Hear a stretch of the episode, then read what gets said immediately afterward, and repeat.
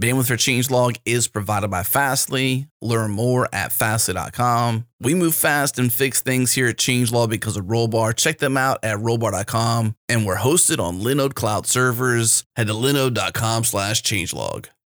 This episode is brought to you by Rollbar. Rollbar is real time error monitoring, alerting, and analytics that helps you resolve production errors in minutes. And I talked with Paul Biggar, the founder of Circle CI, a trusted customer of Rollbar, and Paul says they don't deploy a service without installing Rollbar first. It's that crucial to them. We operate at serious scale, and literally the first thing we do when we create a new service is, is we install rollbar in it. Like we, we need to have that visibility. Uh, and without that visibility it would be impossible to run at the scale we do and certainly with the number of people that we have. Like we're a relatively small team operating a major service and without the visibility that rollbar gives us into our exceptions it just it just wouldn't be possible. All right if you want to follow in paul's footsteps and start deploying with confidence today head to rollbar.com slash changelog. Once again, rollbar.com slash changelog.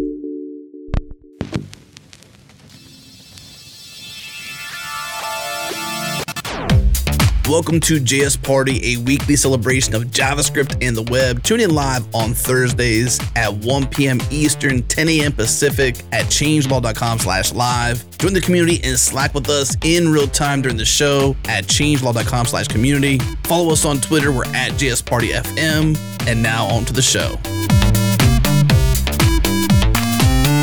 All right. Hello. This is KBall here reporting live from React Amsterdam in Amsterdam. I am here with Florian Rival, who is a software engineer at Facebook and has developed an open source gaming engine using React and WebAssembly. Florian. Hi. Hi, everyone. Very nice to, to be there. Yeah, thank you for joining me. So I'm really excited to hear more about the game engine. But first, so you're speaking a little later today. Yes. Um, can you give us a little bit about what your talk is going to be? Yeah, yeah, sure. So uh, the idea is that uh, well, my talk is about uh, using React and WebAssembly to create applications that are going a, a, bit beyond what we used to do. Um, so the idea is that uh, I, I had uh, this game engine that you just mentioned uh, called GDevelop, and it was a, a, a whole C++ game engine uh, desktop application that you can use on Windows, macOS, Linux. And I was like, okay, maybe I could port it to, to the browsers and uh, have a kind of refreshed version um, because I've been using React for quite a bit of time and I was like, React is really a good way of making interface. So is there a way I can remake the, the software in a better way using React? And uh, that's how I I happen to, to use WebAssembly to, in fact, port most of the software to from C++ to WebAssembly. Uh, so my, my talk is basically about this and what were the challenge using WebAssembly and what uh, what are the, the things that we can use in the React ecosystem to make ambitious applications like uh, a game editor. So is the core engine still written in C++, but you're now compiling it to WebAssembly? So yes, so there, there are the core classes of the of the software that describe what a game is. So the objects that are in a game and the, the rules that define the, the game. So the interesting thing about the software is that people can create their own game without programming because they are able to create the rules of their game using visual events.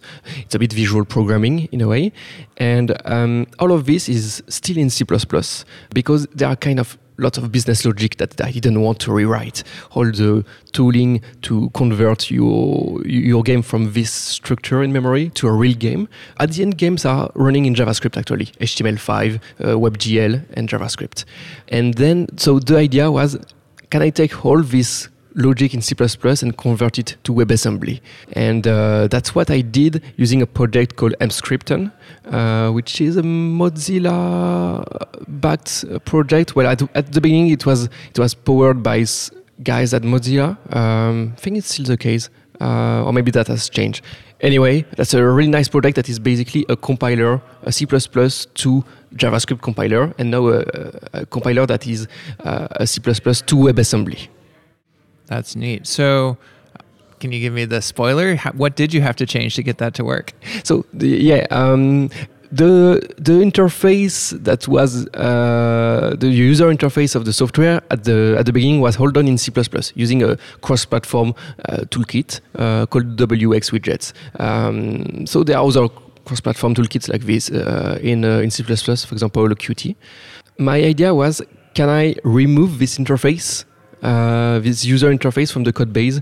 So I had to dig a bit in the C code to, to basically yeah, remove all the classes that were defining the interface just to keep the core classes, the business logic describing what a game is and all the, the tooling around it. And once you have it, you are then able to run Emscripten, the compiler, uh, but instead of of at the end having an executable that you can run on, on, on your on your machine, you can run it uh, as a WebAssembly module. Mm-hmm.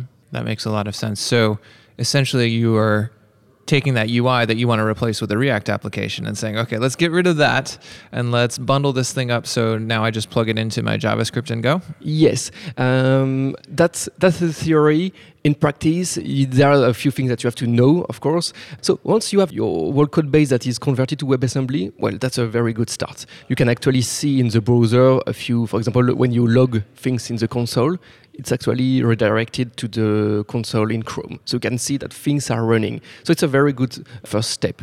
You can use Emscripten like I did, but if you want to write WebAssembly from scratch, you can use things like uh, language like Rust or this interesting project called AssemblyScript, which is basically a kind of TypeScript that compiled to, to WebAssembly. So it's uh, very interesting and I mean, there are multiple ways of writing WebAssembly. In my case, I had an already existing code base, so I wanted to reuse it. So yeah, that's the the first part, and then the other part is how to to use it in JavaScript without creating too much memory leaks or this kind of things that uh, we use to bother in in the whole native language, and that we kind of forget in JavaScript. That's cool. Yeah, I think this is actually a really interesting area for WebAssembly of taking these existing engines that are out there that you know have targeted other platforms and saying, guess what? Now we can target them to the web and just plug into it the same way we would any sort of you know, JavaScript module. Were there any major gotchas along the way? Um, so I will say that the first thing that you will see is that the, the, the bundle that is created, the, the WebAssembly module, is quite large. Uh, depends on your code base, of course. But even for something that is quite small, if your code is, for example, coming from C++, you have the standard library that is coming along. So it's it's weight a lot. Well, for example, for gdevelop, it's three megabytes. If the, the, the bundle containing all the WebAssembly code, honestly, I don't care because I'm making an application, so I'm willing to have people wait a bit while they're downloading it.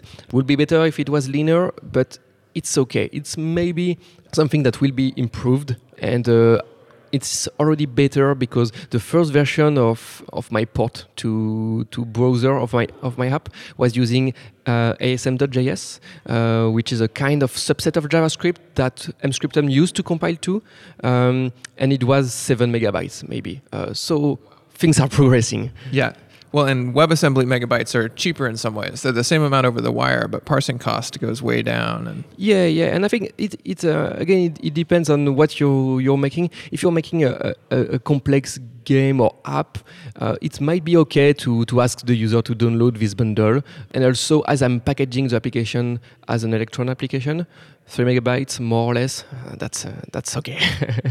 Um, so yeah that's the first gotcha the other will be more in using the classes the bindings of to your original classes in javascript where there are a few things like uh, memory leaks or passing the proper type of parameters that are really important. You raise a really interesting point. A lot of times we think about webassembly. Oh i'm going to run it on the browser and it's going to be there. But part of this for you it sounds like was just you wanted to use react for your ui even if you're shipping it in electron yes. Uh, being able to have that seamless integration.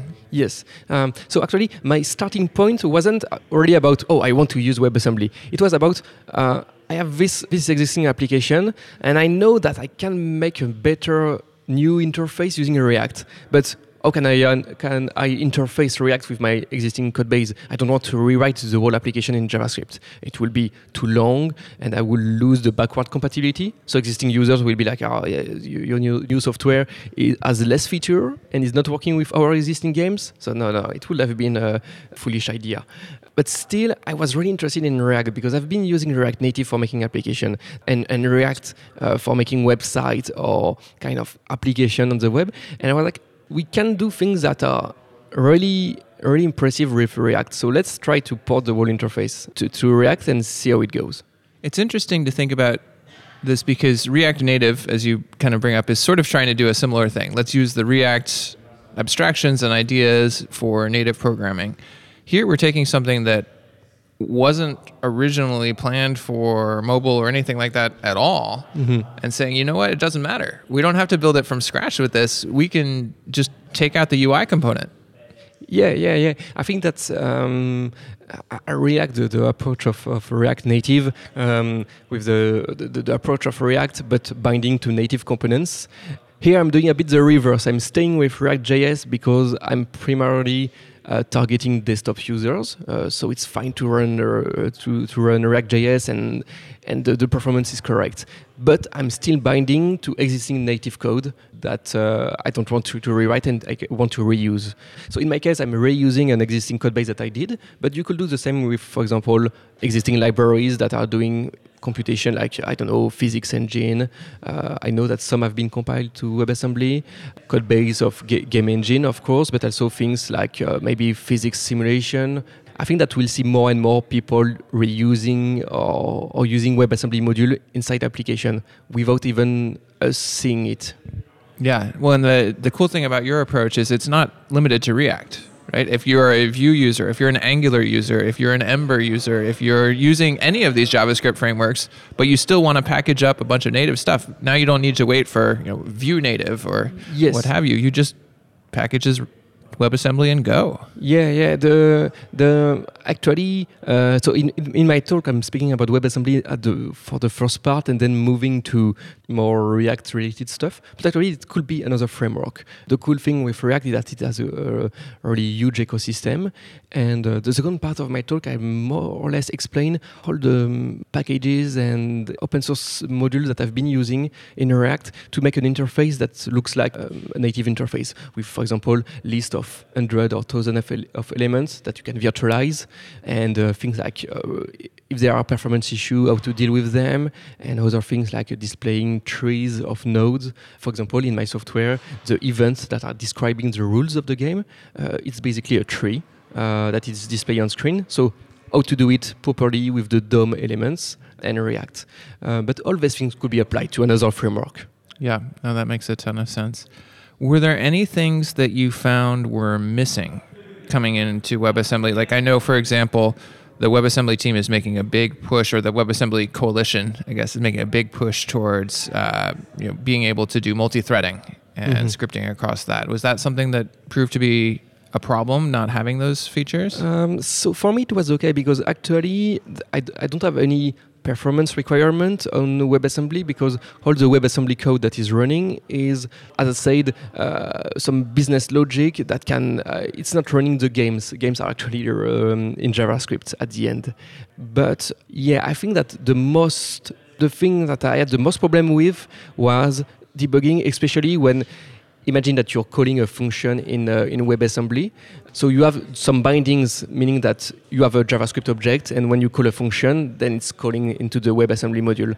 But if you pass the wrong type of parameter, let's say you pass a number instead of an object, then uh, it won't be caught at the, the runtime. Then WebAssembly will think of the number as being a pointer to an object and then it will mess up the whole memory so you end up if you don't if you're not careful it's easy to, to break things and it's not as forgiving as javascript you don't have an, an error telling you oh this line there is an error uh, you have a strange error telling you that uh, the, the module has to abort because of some memory issue So how do you track those things down? What were the tooling that you had to apply in addition to just Emscripten to compile? So f- first thing is that I already had a set of tests in uh, in C++, but not enough, uh, if you ask me. Uh, yeah, that happened. The universal developer situation, right? Oh Yeah. yeah, we have testing.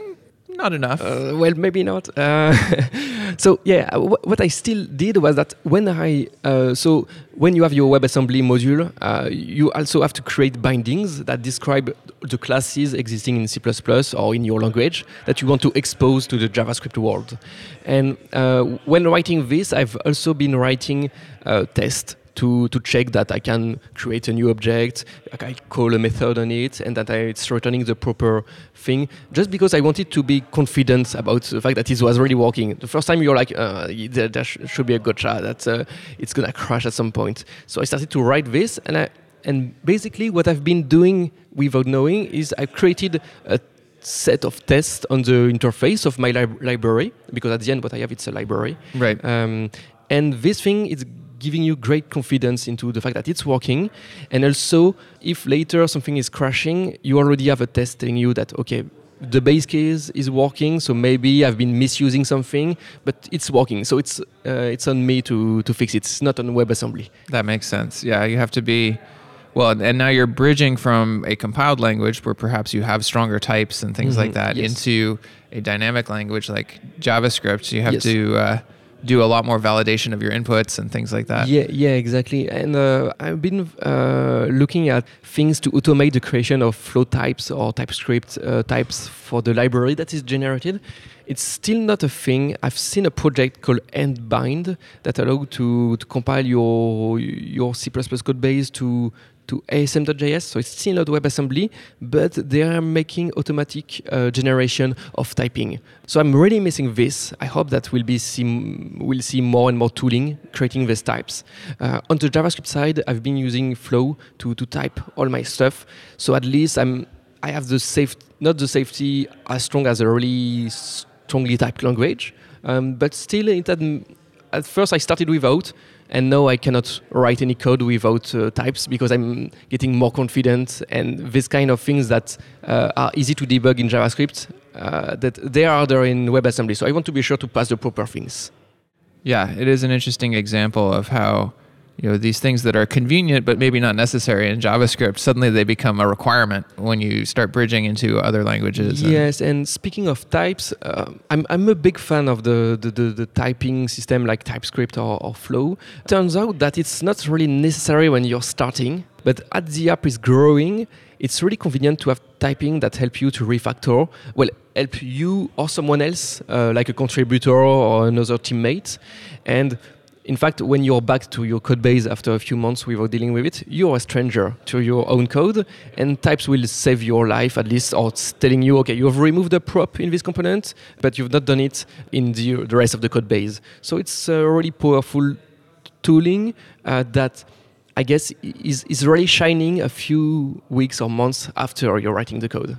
Yeah, yeah, it's the type of thing that doesn't feel like you need it when you're getting started, and then as complexity grows, as Mhm. contributors grow, you really wish you'd started it from the beginning. Yeah, sometimes I'm, I'm, I'm uh, back on some components of the user interface that are not typed. And like, wow, what, what I was thinking? No, no, no. I mean, it's, it's okay. It's working well. But it's a good thing to, to add typing and to have the, the peace of mind that things will be all right.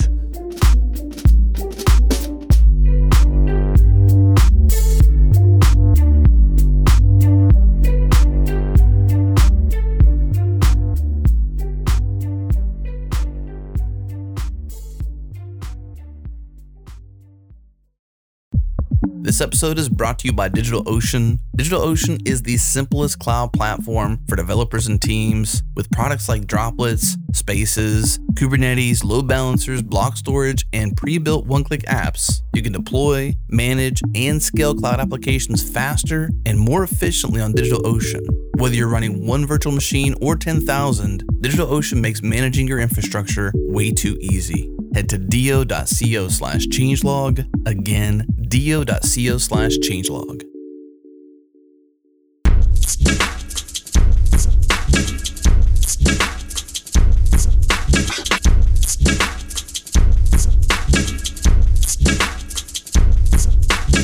So it sounds like you have kind of a mixed background. You're coming from like a C++ and more traditional programming, and now you do a lot of web and React and things like that.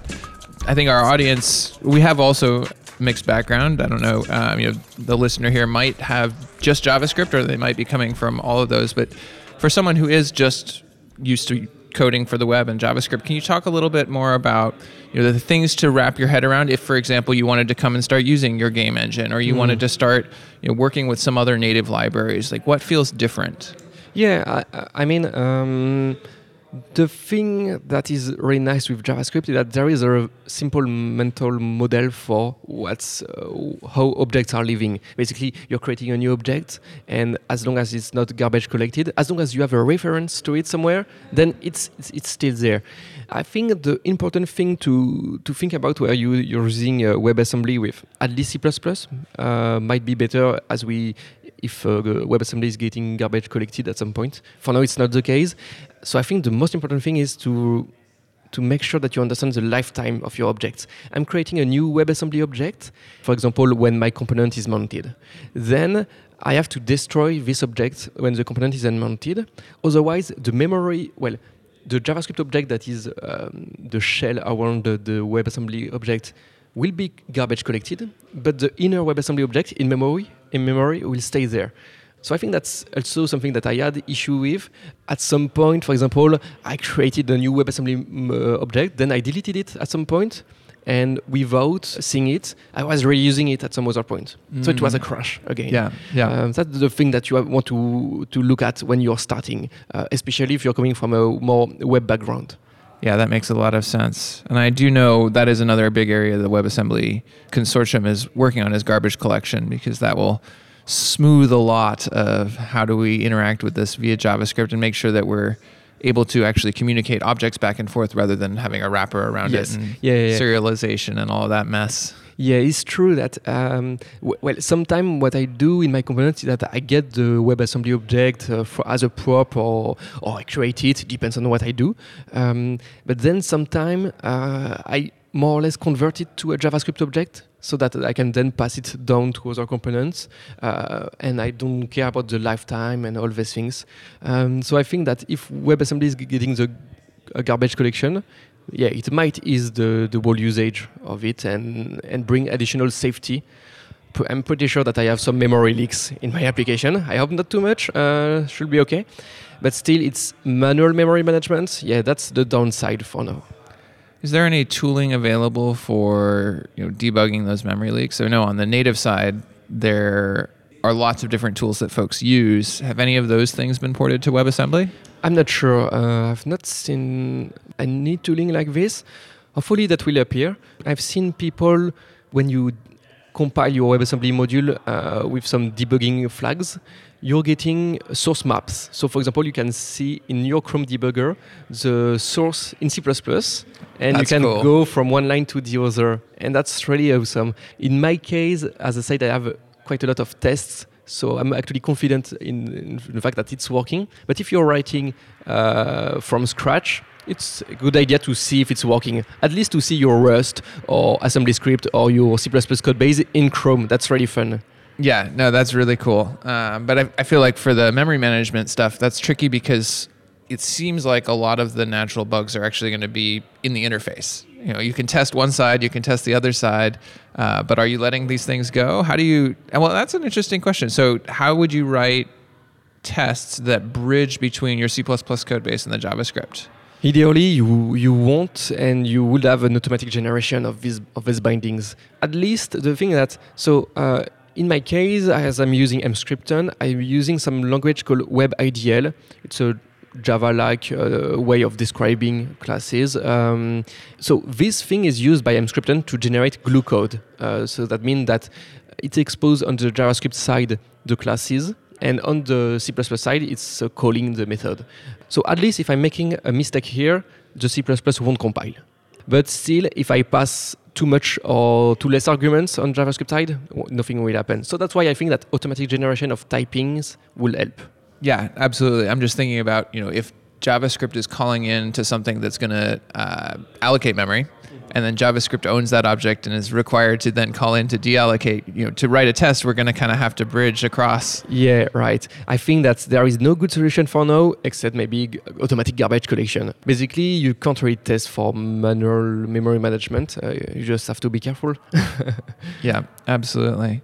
Um, so you talked a little bit for the game engine. Your target is kind of laptop, desktop, things like that. Is this also a methodology that will work for targeting mobile applications? Um, I think that could be so. If you're running an application, a native application, and you want to reuse your native code base, well, if it's C++ or even Rust, maybe I've not tried. You might as well compile to a, a native uh, library and reuse it in your iOS or Android application. I would say a bit the same in React Native. Uh, if you want to reuse a, a, native library, you can keep it as a, a native module. But I think that's this is getting interesting for mobiles for progressive web apps, for example. There is an example uh, made by some Google developers. Uh, it's called the Squoosh.app. Um, it's a it's a PWA. Um, but running WebAssembly code to uh, reduce the size of an image and to do transformation of on an image, and it's a good it's open source, so it's a it's a good example for people that want to to to start. And I think that we'll see more and more application, uh, well, web apps and even web apps for mobile uh, that are running some kind of WebAssembly and uh, that using this we might get something that is well not as fast as a native app on, on mobile because native is still has a lot of compelling advantage when it's come to making user interface it's super smooth and so on. But you never know uh, with WebAssembly running your business logic or maybe some part of your interface that might get really smooth and good enough to say that uh, it's an app and uh, and it's not a progressive web app or web app it's just an app. Yeah no this is this is really interesting. And i think one of the very nice things that webassembly gets you is it's got all these great sandboxing utilities and then you now, if you're using WebAssembly and JavaScript, you have access to NPM and all of this incredible ecosystem that is much more expansive than might exist in that's what I liked really with JavaScript is that sometimes people are complaining about, oh yeah, I'm doing npm install and getting uh, tons of modules that I don't know what they're doing. Actually, that's the, the weakness and the force of the of the whole ecosystem. When I'm back to working with C++, I want an easy function to do something. I can't find it. I have to, to write it from scratch, or I can find it in maybe in a library, but then it's it's a pain to install. Uh, so I think that's really the, the, the, the huge strength of the JavaScript ecosystem that you can npm npm install basically anything. Anything. Yep. The strength is you can npm install anything. The weakness is you can npm install yeah anything. yeah, exactly. But I want to say that when people are sometimes like, oh yeah, there are tons of modules that are being imported. I'm like, yeah, but uh, you know uh, the C++ standard library, it's huge too, and um, and we can't we cannot iterate as fast because uh, it has to go through a standardization process. It has advantage and disadvantage, um, but uh, the, the uh, uh, the reason I've re written the whole interface in React is because I think that React and the JavaScript ecosystem is better now and faster uh, at developing good and advanced interface. Uh, yeah, yeah, yeah, yeah. JavaScript just moves faster, and the web moves faster, and there's pros and cons to that. You know, it's a constant effort, and I think you know one of the things that the you know the fact that every project then ends up having a thousand dependencies and subdependencies means is we need to improve the tooling around that. Yeah, yeah, yeah. Um, give more visibility on what you're importing, maybe some more checking uh, around what's really inside your bundles, code splitting, and conversely, things that are in native are not yet in JavaScript, but things are improving. I like to to look at even the language JavaScript it's used to be a scripting language, and now with all the ES6 and all the the, the typing uh, that we can add, we are moving toward a really robust language, and on the on the contrary, things like uh, language like C++ are now introducing things like lambdas and and uh, automatic typing. So things are are going in the same direction actually. Yeah, yeah, absolutely when you were talking about the size of the the WebAssembly bubble pulling in the standard library, so is there any concept of tree shaking when you talk about compiling? You know, we've got this standard library, but maybe I'm only using five functions, and sure they use 20 more underneath the covers, but you know, 25 out of however many thousand. Mm, you know. Yeah, yeah. Um, so there is no code splitting or tree shaking. In a way, there is. For example, when you're what uh, language like C++ and compilers have been doing since uh, a bit of time is that when you're compiling your your whole software and using a library, only the functions that were, are actually used will be included in the binary at the end. So it's basically tree shaking. They're already doing dead code elimination or whatever it's called. I think that dead code elimination might still not be 100% exact, so you're still having more more libraries that you want to have. I think that I've seen things like how to have some kind of dynamic libraries in WebAssembly. Uh, that mean that you could have your native code that is required only when it's really needed. So I don't know, for example, if you have a, a physics engine that you want to reuse, if it's a 2D or 3D, there might be a way to exclude the 2D library or the 3D library according to what you're doing. Yeah, yeah, that's starts to get really interesting, and you know, I there's some progress towards saying, okay, can do we want to have a standard library for JavaScript or something like that, so that the browser just already has all these functionality. Uh, when we talk about WebAssembly and pulling in the C++ standard library, like Mm. that is a standard. Yes. Why not? Yeah, why not just why have not? it bundled with the browser? You have to get the good balance between uh, enough innovation in your ecosystem and still something that is robust enough. Um, people like to say also that, for example, when the package was left pad was, uh, you know, uh, removed from npm, oh yeah, that was the the end of the world. In a way, it was, but I think that still it's not a problem about the ecosystem. It's a problem about the thing that package should be immutable and shouldn't be able to be removed, maybe. But that's things that we can improve, and that's great to see that in the JavaScript ecosystem, we are able to build on things that are as small as uh, some uh, uh, really simple function of a few lines, and then get more and more complex stuff. So in a way, that's that's maybe open s- the the dream of open source. Yeah, We're using stuff as much as possible. yeah the the thousand module situation comes from the fact that module bundling used to be tricky it used Mhm. to be expensive so you'd only do it for very big Yeah, things yeah, yeah. but now it's so easy and simple at least in the javascript world that why not Yeah, you can NP- npm publish something in a few minutes, um, and it's also something that I like with, for example, React. Is that it's when you have your tree of components, you have a large component. It's easy to take a bit of JSX somewhere, extract it to a new component, and reuse it really quickly. And I think that's that the, this feedback loop that is really quick is important in whole stage of the development, including in libraries. If you want to make a new C++ library, uh, that takes a bit of time to get the whole tooling set up. That's uh, that will be a nightmare if you compare it to npm. Uh, I hope that things that are compiling to WebAssembly like Rust are improving this, the ability to create libraries really quickly, because that's how you create a, an ecosystem that is exploding instead of growing lin- linearly. yeah well and we seem to be figuring out some of the factors that make that possible um, i think you know an emphasis on refactorability and composability is huge that was one of the driving at least uh, stated motivations for hooks is it makes it easier to cut and paste code and refactor it into new locations and sort of uh, you know move things around I was speaking about typing. I think it's a bit the same. Is that when you're investing a bit in some tooling like this for making uh, things easier to refactor, then it's a huge win because uh, some people told me, yeah, but you know, if you make small modules, you will have things that have a, a simple interface, so you don't need typing, for example.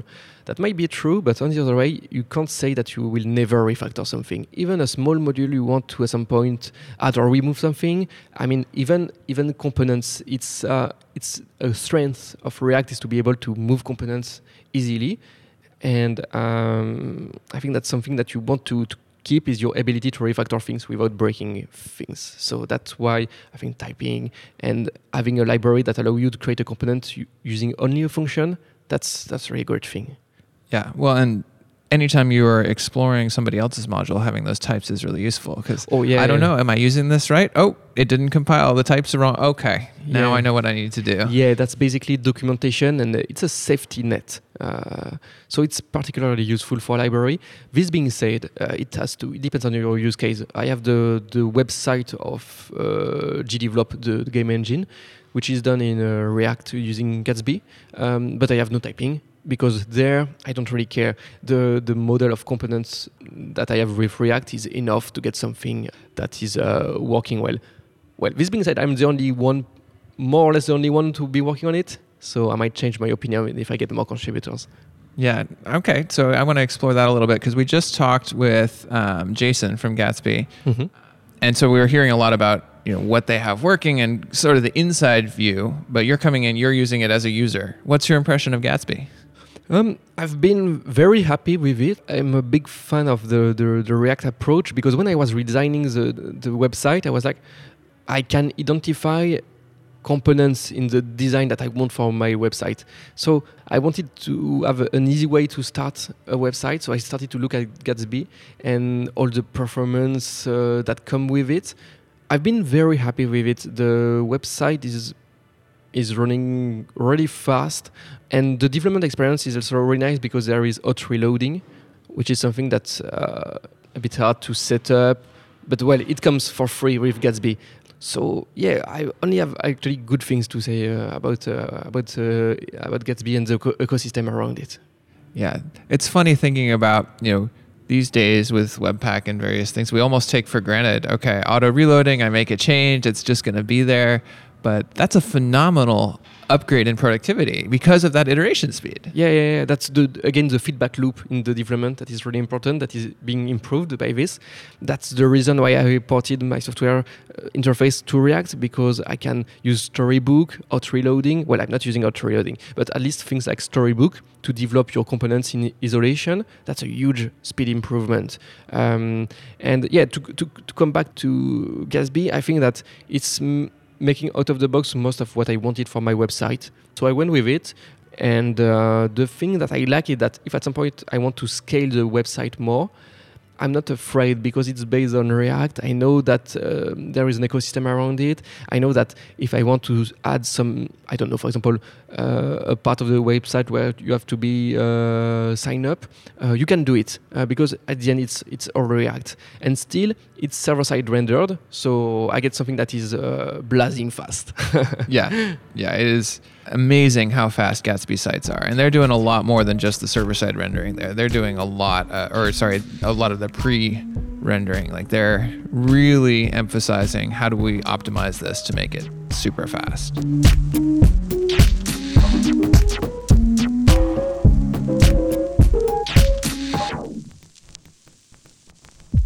This episode is brought to you by Keen. Keen makes customer facing metrics simple. It's a platform that gives you powerful in product analytics fast with minimal development time. For example, a DIY solution to build out customer facing metrics in your product could take six months or more. And with Keen, you can be up and running in the same day. The Keen platform lets you stream events to easily collect and enrich your data, compute with embeddable answers, insights, and metrics, access controls so you can design role based access to your data, and of course, a visualization layer to create stunning charts.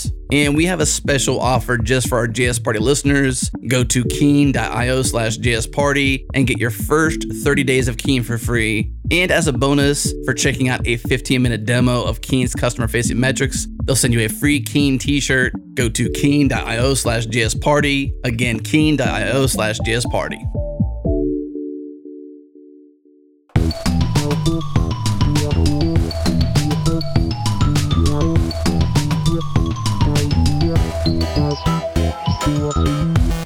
Swing back now. So we're talking about the importance of auto reload and, and that kind of fast iteration. When you're working in your C++ code base, is there a way to hook it up so that you get automatic recompile and, and changing or like how does that end up working at some point i'd like yeah, to have uh, the compiler running at, after every change that would be possible. Basically, uh, the, the, the, the compilation is uh, it's a, it, there is a package.json that is running uh, Emscripten and compiling the C++ to to the WebAssembly module. So I could more or less do my own watcher for files and rerun it every time uh, I'm modifying something. So right now my feedback loop is changing something in the C++ code base. I'm using VS Code that has a good integration actually with C++, so I can even get errors directly in VS Code. So that's the first thing that is important, get the errors displayed in your editor. Uh, so you're not getting, you know, C++, you can get errors at compilation that takes your whole terminal. So having a good idea to, to start is, uh, I guess, the, the main thing. And then I have a terminal. I run the NP- npm run build um, then the test just after, and then I can, uh, when the tests are, are passing, it's copied to the um, to the node modules of my React application. And at this moment, as there was a change, the app is reloading. So it's still longer than I would like to, but it's not that bad because I remember doing a change in C++, then recompiling the whole thing for a few seconds when you're lucky, then running the, the native application, going to the page, well, not the page, the screen where you want to test and see that, oh no, uh, that I made a silly mistake. Let's start again. Now, I have less this because as my C++ code is more or less my business logic, I can test it faster using test, automa- auto unit test. And the interface is done in React. I can use something like Storybook and I have my component displayed directly. So I'm, I'm much faster at, at writing uh, components and interface, and I'm equally as fast as writing C++ for business logic. Yeah, you kind of get the best of both worlds there. Yeah, uh, yeah. I guess that once you are okay with the gotcha that I told, uh, you, you, get the best of bo- both worlds. That's what I want to show in my talk. Uh, not saying that you will have a great experience all the time, but uh, that's that's something that is working. That's working. Yeah. When I've seen, you know, talking about the build steps, so it sounds like you have a manual build still, um, but I've seen people do like Webpack integration, just essentially pulling in C++ or Rust uh, stuff as modules into, directly into Webpack. I have to check that. That's surely possible, especially for a language like Rust or any new language that compile to WebAssembly. They have a, a, something to play on the on the side of integration with JavaScript. Yeah, I I'm using Create React app for for the for the React application. Uh, I highly recommend it. I don't want to to to mess too much with the initial setup. I want to be able to upgrade it easily. That's why I'm okay with having a manual build step that I launch. Uh, but even this, I could improve. I could do a watcher by um, by myself, or maybe later there will be some kind of uh, integration between uh, and Webpack. Uh, we'll see. I haven't looked at uh, the newer versions of Create React app because I've been more in the Vue ecosystem recently. Do they still require you to eject to customize the Webpack config, or do they use the Webpack Compose uh, so I don't think they're using Webpack Compose. I will have to check to be sure. But uh, now you can use uh, Babel macros. Uh, so for example, I've been adding internationali- internationalization, sorry, to the um, to the to the app, and um, I've been using JS Lingui. Uh, which is using some Babel ma- macros to have you so that you are able to use a component inside your application to translate strings and um, basically they're changing the AST, uh, they're parsing the JavaScript and changing the AST. That's all done using macros and without ejecting. That's cool. Yeah, I love the way that essentially like metaprogramming in the JavaScript ecosystem is growing up because we, we are now addressing things that you know, there's the application layer, but then there's even this compilation layer. We're using it to do things like JSX, Babel macros, all this other fun stuff that is, you know, kind of compile time abstractions. Yeah, yeah there, there is. Um, I'm not sure if it's some newer language, like maybe it's Reason, Reason ML, or other language that for sure they are allowing you to to extend the syntax by manipulating the AST of the of the language. So basically, it's a, it's a meta language that you can create. You can create your own language in the language. I think that's very powerful and um, something that we're starting to see in the JavaScript ecosystem. Uh, at least it was very convenient uh, because I didn't have to eject for using the translation uh, component, and uh, so the res- the result is very lightweight. Yeah, no, I love this. Um, I used to do a lot of creating these domain specific languages using Ruby but there it's all runtime and it's Ruby, which is slower. Uh, here we can do it at compile time using Babel, and it's lightning fast, and you get you know. Rust has this idea of cost-free abstractions. That's basically what this is. It has a cost, but only at compile time. Yeah, yeah that, that's great. And um, yeah, there, there have been the in a way the, the template metaprogramming in C++ was the same idea, uh, but it's super. Uh, I mean, it's super easy to use. Uh, so mm, I'd like to. Most of the time, I'm avoiding to to to do it in my own code base. It's super super convenient for libraries, uh, mm-hmm. but also a pain to use. Yeah, and a pain to debug. yeah. Well, and the I mean, it sounds like pain to debug is kind of a theme as we go along. When you start moving, if you're starting from the web and you're used to the tooling that's available in the web, it's funny because we used to say, oh, you know, console log debugging became a thing because the tools was so bad. Now the tools in the web are so good that anytime you kind of go away from it, you're like, wow, I miss my. You mean I can add a breakpoint uh, without recompiling? Ah, that's strange. Um, but this being said, if you've never tried, for example, native development on mobile, uh, the, the, the experience is also pretty good if you start Xcode or Android Studio. So things have to be good. Things have to be uh, picked up from both worlds. Yeah, absolutely. Awesome. Um, anything else coming to mind you want to chat about before we wrap up? Um, nothing much. Just check out uh, GDevelop. Uh, it's my game engine. It's for people. Uh, it's for anyone because of the visual programming system. Anyone can jump in the software and start making games. So make sure to, to check it out. And it's all open source, right? It's all so open if source. you want to see a practical example of compiling WebAssembly using that, integrating it with JavaScript and an application, there you go, GDevelop. Exactly. Awesome. Thank you so much, Florian. Thanks. Thanks a lot. All right, thank you for tuning in to JS Party this week. Tune in live on Thursdays at 1 p.m. U.S. Eastern at changelog.com slash live. Join the community and Slack with us in real time during the shows. Head to changelog.com slash community. And do us a favor, share this show with a friend, or just Apple Podcast. Go into Overcast and favorite it. And thank you to Fastly, our bandwidth partner. Head to fastly.com to learn more. And we move fast to fix things around here at Changelog because of Rollbar. Check them out at rollbar.com. We're hosted on Linode Cloud servers. Head to linode.com slash changelog. Check them out and support this show. Our music is produced by Breakmaster Cylinder, and you can find more shows just like this at changelog.com. Thanks for tuning in. We'll see you next week.